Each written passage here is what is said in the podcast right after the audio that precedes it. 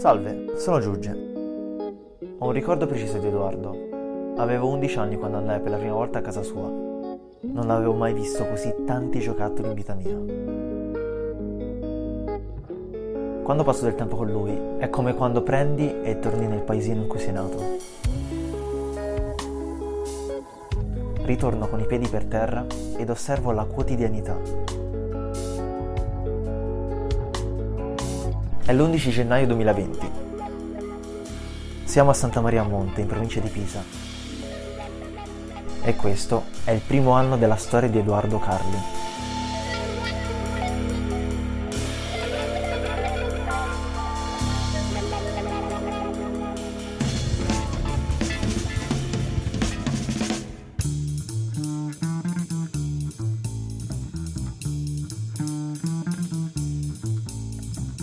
Allora, siamo qua con, con, Edoardo a casa della sua nonna.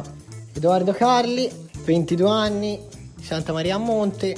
Sto imbustando dei fumetti, di Landog per la precisione. Come lavoro? Lavoro in un bar, faccio il barista. Contratto part time, trovo bene davanti casa. Per ora sono tranquillo, l'aspirazione sarebbe quella di studiare scienze della formazione e diventare insegnante quindi cioè, diciamo che anche ora stai un po' lavorando per guadagnare qualcosa anche per investire poi in futuri studi, anche un po' per comunque ambire un, un po' a quello che vuoi, ecco. Esatto. Prima di minimo 5 anni che è il percorso per diventare insegnante non succede nulla, ma nulla vuol dire che nel frattempo uno deve stare con le mani in tasca. Ci vuole sempre un'alternativa che appunto potrebbe essere legata al lavoro che faccio ora, magari in una grande città o all'estero investire nel futuro e comunque avere un attimo anche le spalle coperte per essere un po' indipendente. Se ti dovessi chiedere la, la tua più grande passione al momento, cosa mi risponderesti? Hmm. Ne posso mettere due al pari merito? Sì. Puoi, puoi dire tutto quello che vuoi, sei libero. I fumetti, appunto, che a cui mi sto dedicando ora, la lettura, soprattutto la collezione e anche la lettura, perché non è che li compro e poi li metto su uno scaffale, li leggo, a volte li rileggo addirittura e anche se è magari più in secondo piano, una cosa un po' più tranquilla, la moda anche. Ok, e parlando della cosa che hai citato per prima, i fumetti, se vuoi parlarcene un po', un attimino nello specifico. Il primo di Landog l'ho comprato nel 2003, 2003 quando ho iniziato le elementari all'inizio ovviamente non li leggevo e li ho trattati male, infatti alcuni sono colorati ma non c'è problema, poi si ricomprano. E l'ho iniziati a leggere un po' dopo, perché sono un amante del genere horror e questo è magari uno dei fumetti a... che più si avvicina a quel genere, non horror, thriller forse, nel quale magari c'è un mistero, devi scoprire cosa è successo, quindi ti intriga e ti porta in un mondo tutto suo e te per quella mezz'ora, 40 minuti, un'ora che sia, che leggi il fumetto, sei lì. Non il protagonista della storia, ma te sei lì, ma non, non ti vedo. Ok, ok. Allora, quindi mi sorge spontaneo dopo questa tua riflessione su Dylan Dog chiederti è anche un po' una domanda simpatica che vorrei che qualcuno me la chiedesse anche a me. C'è una storia o un numero particolare di Dylan Dog in cui vorresti essere davvero spettatore? Cioè, potessi scegliere di dire cavolo, mi si presenta l'occasione di poter entrare dentro le pagine di questo specifico volume. Tanti finiscono bene, quindi se so già che finisce bene ti dico ok, lì ci voglio essere. Scegli il primo che ti viene in mente.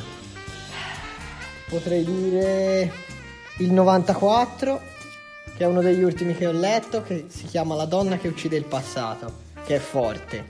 Potrei dire 116, il, la combo che tra l'altro è anche quella uscita in relazione all'anno in cui sono nato, quindi 97 novembre-ottobre, 133-134. Quello del mio compleanno facciamo, che è una storia suddivisa in due numeri.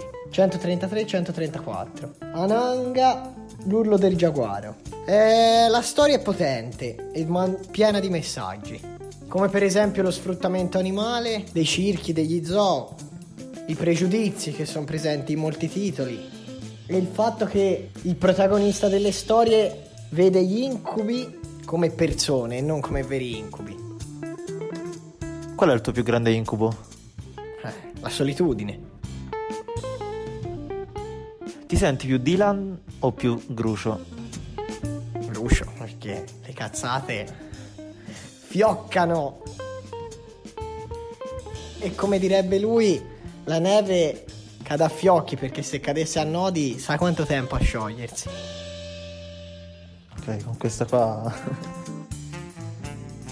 ti chiedo, dove ti vedi tra dieci anni esatti? Quindi dove ti vedi l'11 gennaio 2030? Magari a insegnare in una bella scuola. Non voglio dire con una famiglia, perché quelle sono cose che non progetti, non puoi progettare. Se capita, capita, ma non ti puoi imporre di trovare una persona e di mettere su famiglia, secondo me. Quindi ti dico col mio bel lavoro, magari la mia casa e tranquillo, sempre circondato dagli amici o comunque dalle persone a cui fa piacere starmi intorno.